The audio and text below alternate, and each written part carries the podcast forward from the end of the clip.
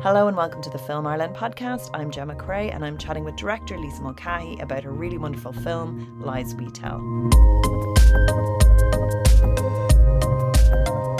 Thank you for chatting with us.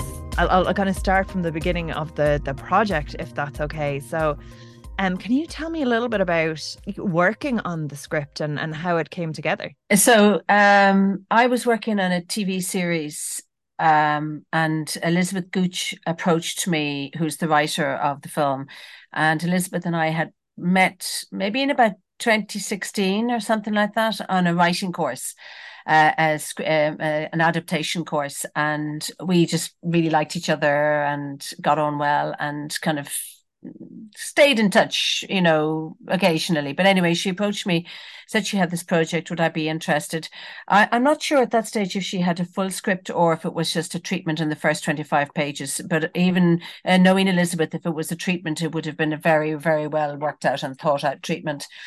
So I said yes. She had already teamed up with Ruth Carter, who's the producer, and there was this scheme that Screen Ireland were running, the POV scheme, which was basically to promote female voices in the creative roles within the film industry, you know, and so that's how we got together. And then we went through the process to apply to be chosen as one of the POV films.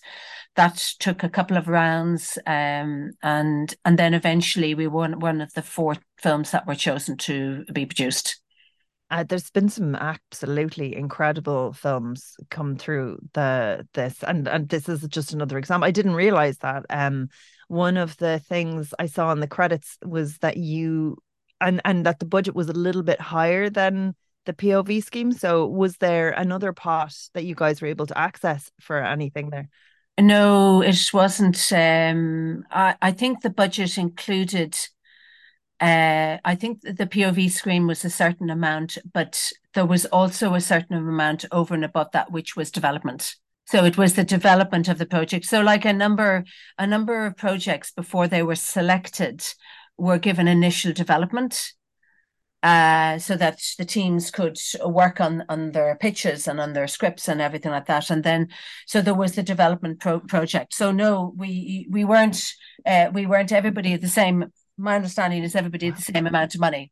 Yeah, because it's so little for a beautiful, polished period piece. And I mean the caliber of films that has come out of the POV scheme, that is it, the I'm Not Your Mother, like all anyone's that I have seen, again, like they look like they've cost $1 million, like you know, like when you look at them.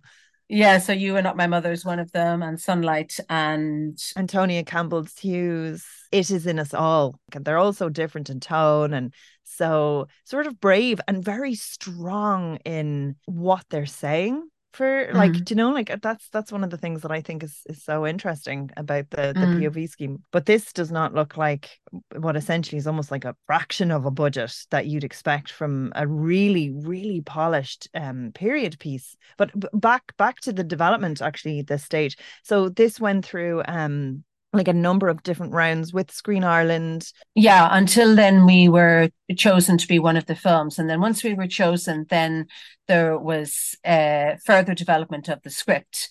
So we had a script editor, which was Sarah Golding, and we had our Screen Ireland project manager was Dervla Regan, and so we did did script development, and Elizabeth and Sarah, and we all kind of worked together. But obviously Elizabeth, you know, did all the rewriting and stuff like that. So really by the time I mean we were ready to film this, actually at least a year, if not more, script wise before we actually did, but because of COVID and various other restrictions that were, you know, I was working and stuff like that. But by the time the script was finished, it was, I mean, we, during the shooting, in the run up to the shooting, we did virtually no changes to the script at all.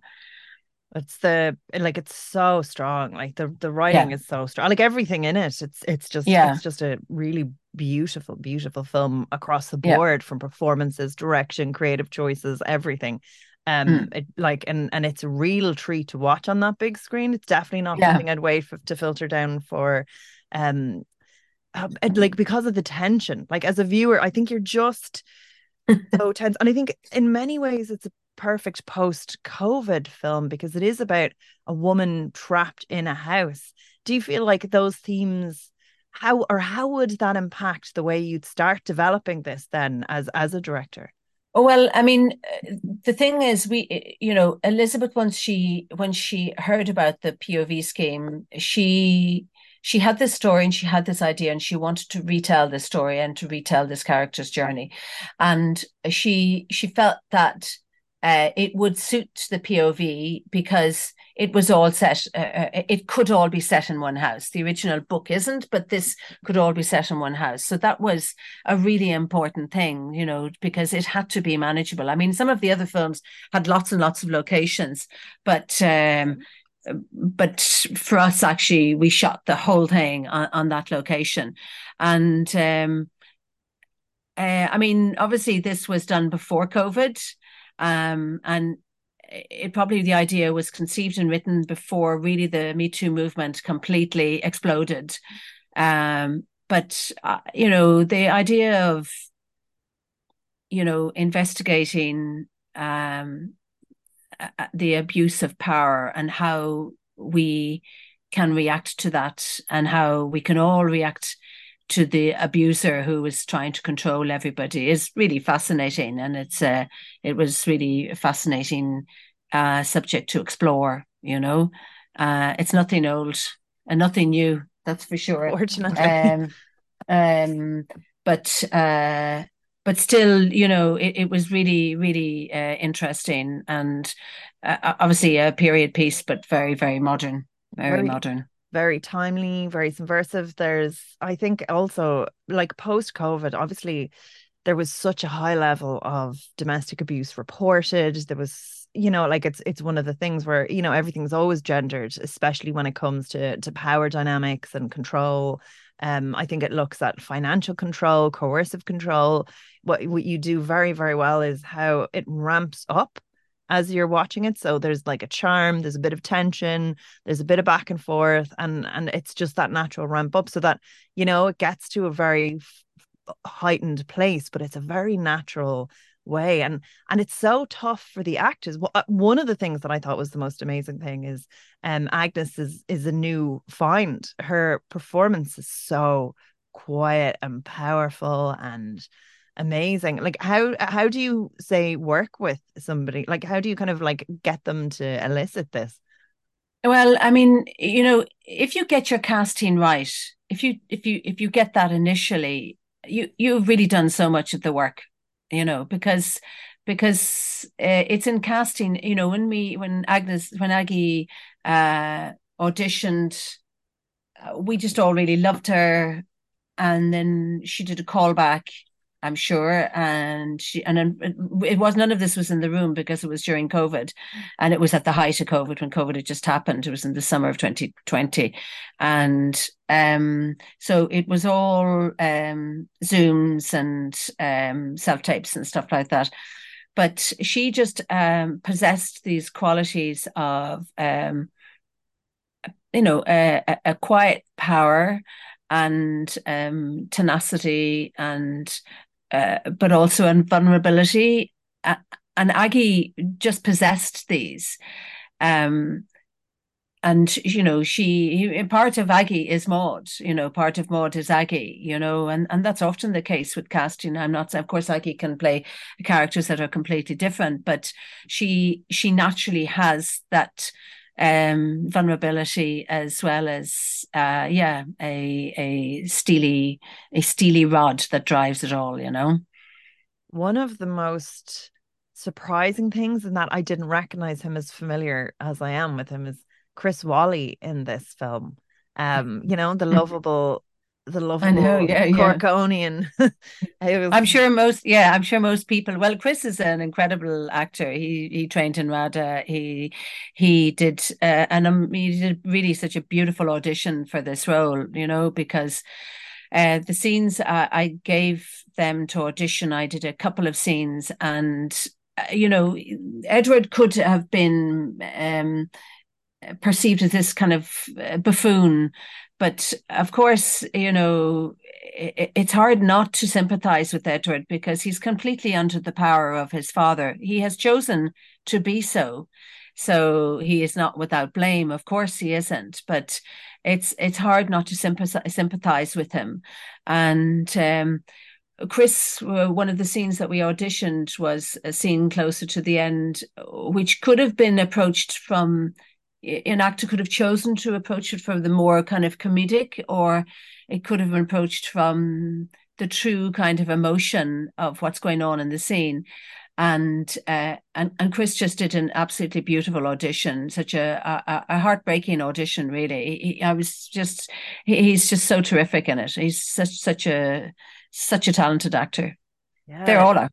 And but I think there's real natural chemistry because it's so, like, I mean, it's a small enough cast. Everyone is all the tension and plot comes from like that back and forth tennis match between everyone who's there.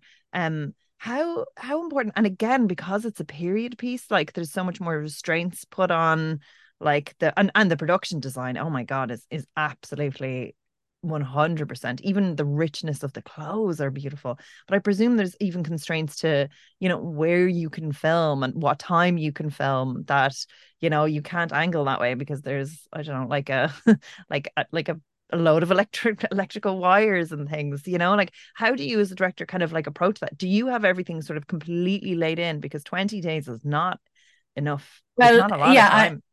I mean, the key to successfully achieving a schedule like this is prep. Yeah, you've got to prep properly for it, because for me, you know, if I look at my final call sheet of the shoot, I have it here, and you know, we had 1, 2, 3, 4, 5, 6, 7, 8, 9, 10, 11, 12, 13, 14, 15 scenes to shoot, and and all of those scenes are important. So you have to prep properly. That location was an amazing location because although obviously it has electricity and stuff like that, it has been very undamaged relatively by modern life. So of course they've got electric lights and they've got smoke alarms and stuff like that. But things like smoke alarms and stuff are easy to exclude in by simple VFX in post.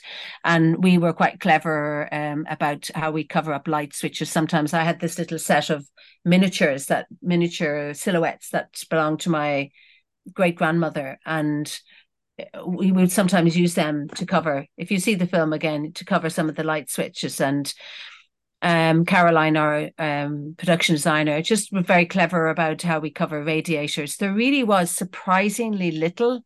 And also because we didn't really use lights.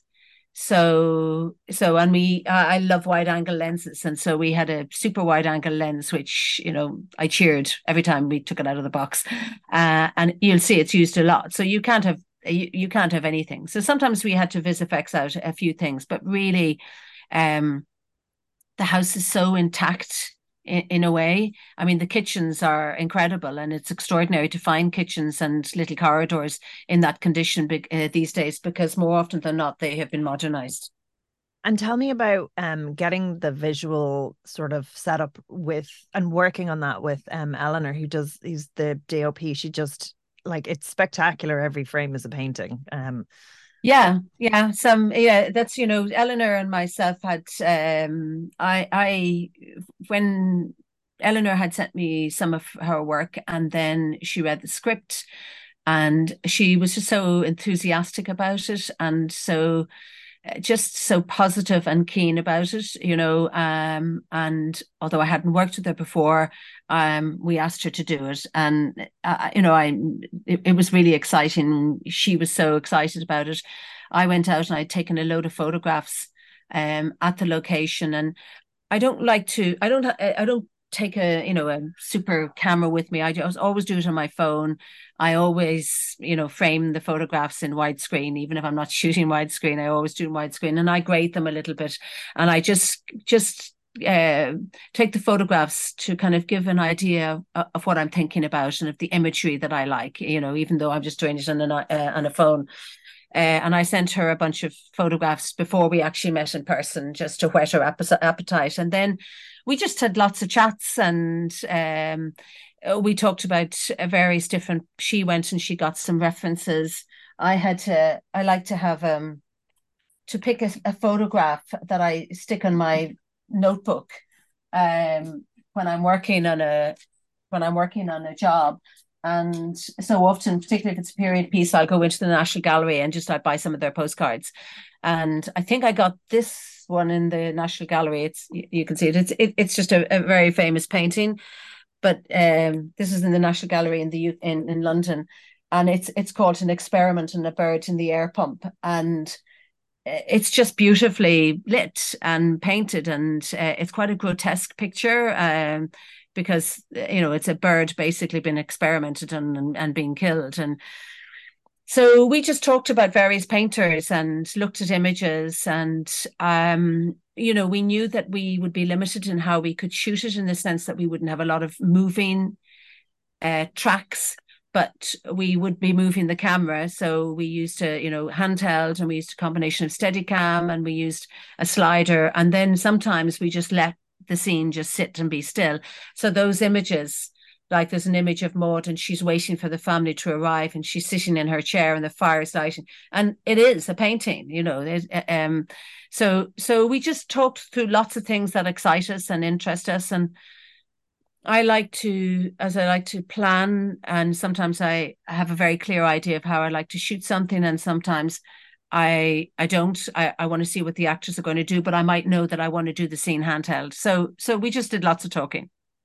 Brilliant. And with regards to even things on the script, again, like it's such a kind of constraint when it comes to shooting. And then, you know, if light isn't working, if it's not matching, do you go back and rejig it? Do you have everything kind of in place that there's a plan B that you can hop to?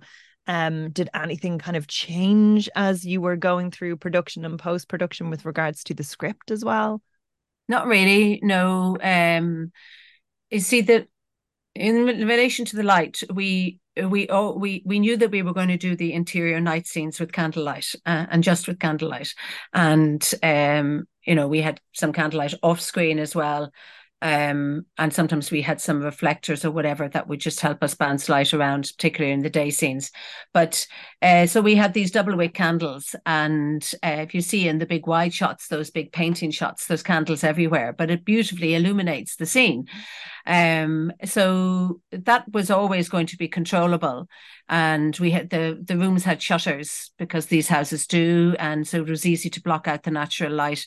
And in our day scenes, most of the scenes were shot, the day scenes were shot in the part of the house that is north facing, so it doesn't get direct sunlight. It never gets direct sunlight. So we were never going to have an issue of the sun coming in and then not being able to control it later in the day. Do you know what I mean? Because the sun never came in.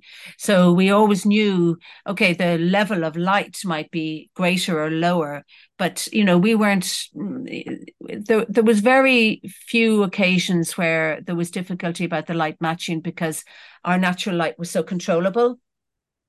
And sometimes, as when we were doing exteriors, we were running out of light. But the sensors on these cameras are so sensitive, you know, that you really can shoot. It can really be almost dark, and it still can feel like daylight when you grade it. So we just thought all of these things through. You always have a plan B for everything, because some things happen. And plan Bs are often very exciting, because everybody just has to think quickly and move fast and act fast. But prep, you know, talking about things and planning for things, that really solves a lot of your problems. So you've been working on some really, really amazing TV shows at the moment. You've a great list of credits, and most recently The Tourist, which is again, like, it's kind of hilariously funny with a lovely kind of vein of darkness. And again, yeah. It's brilliant to watch. Tell me a little bit about how, you know, like, these two things maybe differ, but there's things that you can bring from that world into your filmic world. Well, The Tourist obviously has way more money, and The Tourist has a good budget. So what Stephen Murphy was the DOP on The Tourist that I've just finished, and I've worked with Stephen 3 times already.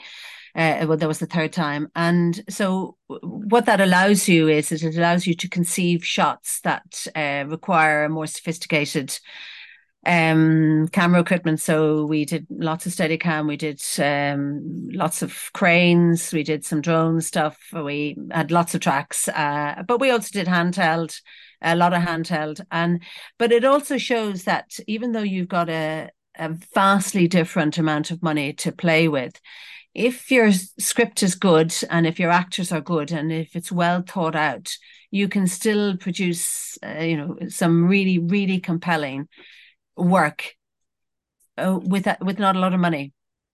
So that's the difference, is that you obviously can, with more money, you can be more inventive about how you shoot things. But I mean, if you've no money, you can shoot something brilliant with just a handheld camera and no lights. And tell me as well about, how capturing that is so important with regards to picking the projects that you're working on as a director. Do you have a bunch of things on a slate and you're like, well, of course I'm going to do a show like that. You're going to get to use so much cool equipment. You're working with great people. You build your network, you build your CV, but then also to do these smaller projects, but you get to completely create the world. That's really exciting. Can you just talk to me a little bit about how you pick the next thing that you work on? Because I know with regards to this, it's not always clear when the money will come in if you have something in development as well. Do you have a slate of a bunch of things? Do you have agents giving you offers? How does it work? So I have an agent who will come to me so she'll come to me and she'll say such and such a company are looking for a lead director, or they're looking for a director for a block of this series, we'll have a quick conversation if I don't know the series about whether it's something that I'm likely to want to do. Sometimes I'll read a script and then say, no, I don't want to do it. Or sometimes I'll pitch for it and I might get it or I might not get it. So it really all depends. I mean, what I want to do is I want to work on really good writing. So I don't particularly want to work on shows, even if they've got massive budgets, if the writing's not good. So, and at the moment, fortunately, I'm in a position to be able to choose.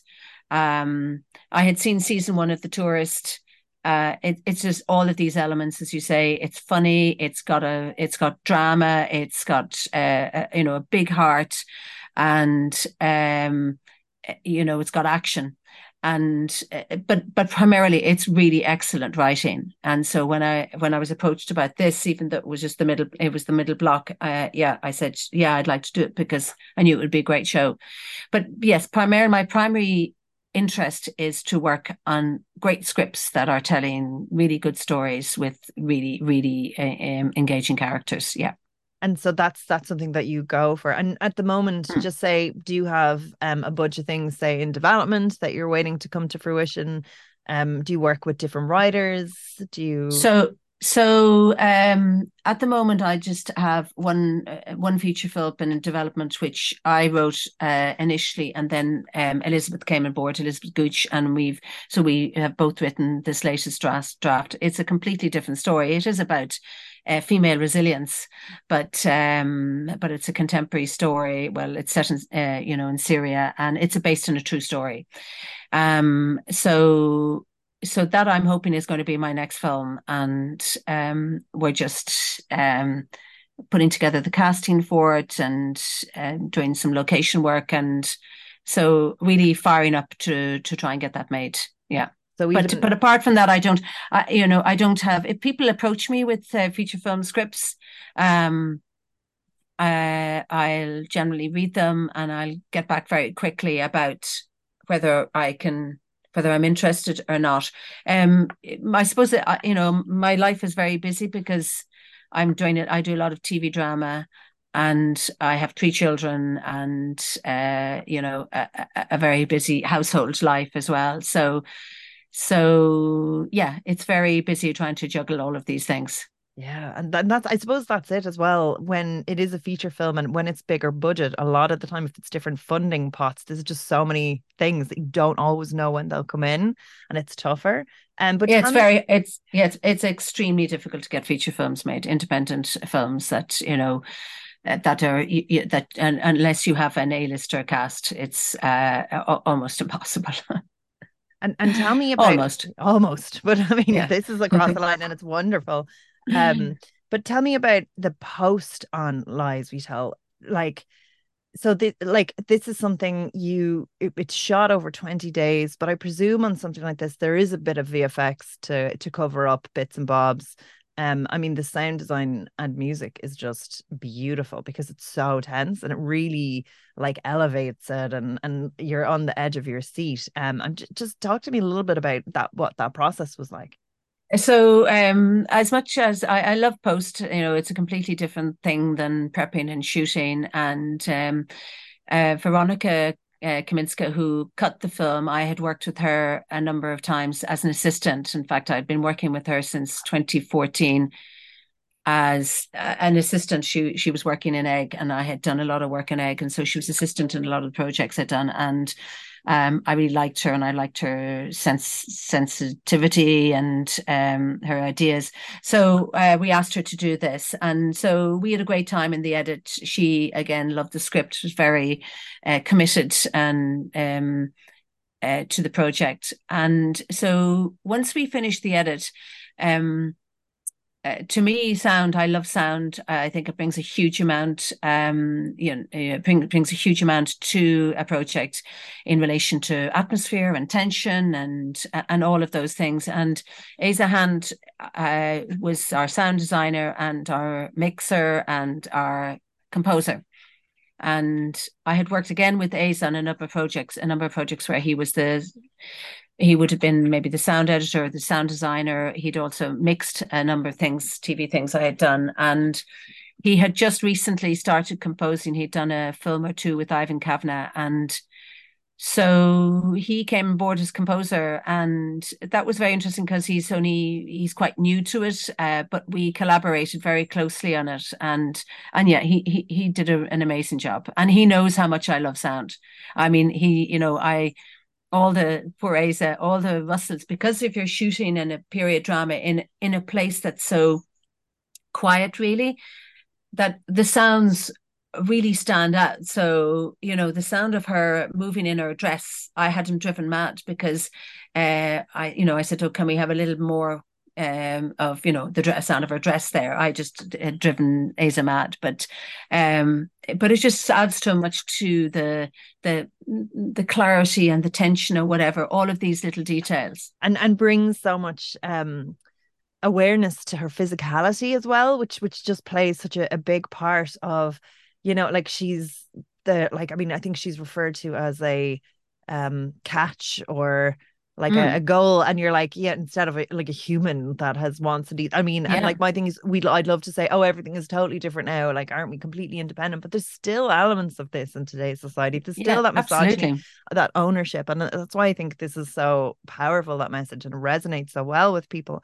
And one of the most harrowing scenes in the film was that moment with Agnes and Chris. And it's like there's a violence to it, but it's really powerful. And I noticed you worked with an intimacy coordinator. I was just wondering if tell me a little bit about like the importance of capturing that in a safe way and how you did it.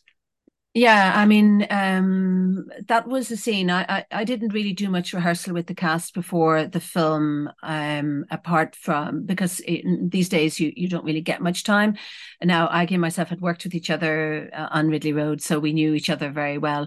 And I had individual conversations with all the actors, but the script was in such good shape and I knew we got a great cast. But that scene was the one scene that we did rehearse properly because it involved not only stunts, but it also involved intimacy. So, you know, So we rehearsed one day before we started shooting with Aggie and Chris, and we had our intimacy coordinator, our stunt coordinator, and we just in a room, and we just, it's like a dance. You rehearse these scenes like exactly as you would rehearse a dance or a stunt, where every move, every position of every hand or leg is rehearsed, and it's all worked out very, very slowly. And so the actors know exactly what they're going to be doing, what's going to happen to them, and they are completely in control of both of their journeys throughout that scene. So that when you rehearse and you do it very slowly, you gradually increase the pace so that you know when you run it at full pace, they still know exactly what they're doing. So every move in that scene is completely worked out. And Aggie and Chris are friends, but also they felt very safe with each other. Roisin, our intimacy coordinator, is wonderful with them. And the younger actors do respond very well to intimacy coordinators. Sometimes it's more difficult with the older actors who've done many of these scenes before. And so, you know, for a certain part of the scene, you're working with the stunt coordinator, and then that baton is passed to the intimacy coordinator, but it's all about moves. So actually, when we shot the scene on the day, it was without stress or tension. Some of the crew found it difficult to listen to it and to listen to it, because obviously there were very few people in the room when we were actually shooting it. And I always wanted just to shoot it from her point of view, not her point of view. I always wanted to shoot it on her. And not do lots of editing. I just wanted the scene to play out on her. So there is initially a bit of editing at the start of the scene, but once the scene gets going, really, it's just all on her. So it's quite difficult to watch. Yeah, you could feel the audience squirm. Like in the screening, like you could really feel how uncomfortable it made people and how visceral it was, but how important it is to sort of capture that, because again, that is part of abuse, that is part of control, and it's something that's been used the world over on women and people that are vulnerable. So like it was very difficult to watch, but it was very powerful, and I think it is very powerful. Yeah, and I mean, and when we were in the edit before we had locked pictures, we got one or two requests or questions back from some of our execs asking, you know, could we, you know, do you have a shot of Chris or whatever? And my answer would be, why would I do that? Do you know what I mean? It's and in a way, I think it was because you look for a bit of a tension release, and by cutting away from her, that would give you that momentary release. But we never wanted to do that, so we didn't. And this film has had such a successful festival run, and it's going to be released now in cinemas. What has the response been like? Because again, this is just something thematically that it's very close to home, I'd say, for a lot of people, even though it is that kind of heightened world in the past. I'm just wondering, has there been much of a... Well, I mean, we've screened, the film has screened last night, and then it was in Galway, and then we screened it at a film festival in France, actually. And the response has been amazing, you know, across the board. I mean, the French audience has screened for 4 days at this incredible festival in Dinard, and the cinemas for all the films were completely full. And then there'd be Q&As afterwards, and the French audience is, you know, completely engaged and primarily, I mean, you know, I suppose an older audience, maybe, you know, kind of averaging 50 or whatever, but incredibly engaged, asking, you know, really insightful questions. And the response has really been very positive. You know, it's not an easy ride, but there is some humor in there, and also the performances are just so good, and it is also engaging. It's just you know, I'd love more people to see this film, and hopefully, you know, just to get people into the cinemas is the big deal though. And actually, I would say it's not an easy ride, in the sense that there's lots of tension, but it's a very easy watch in that you're engaged, you're on board with all the characters.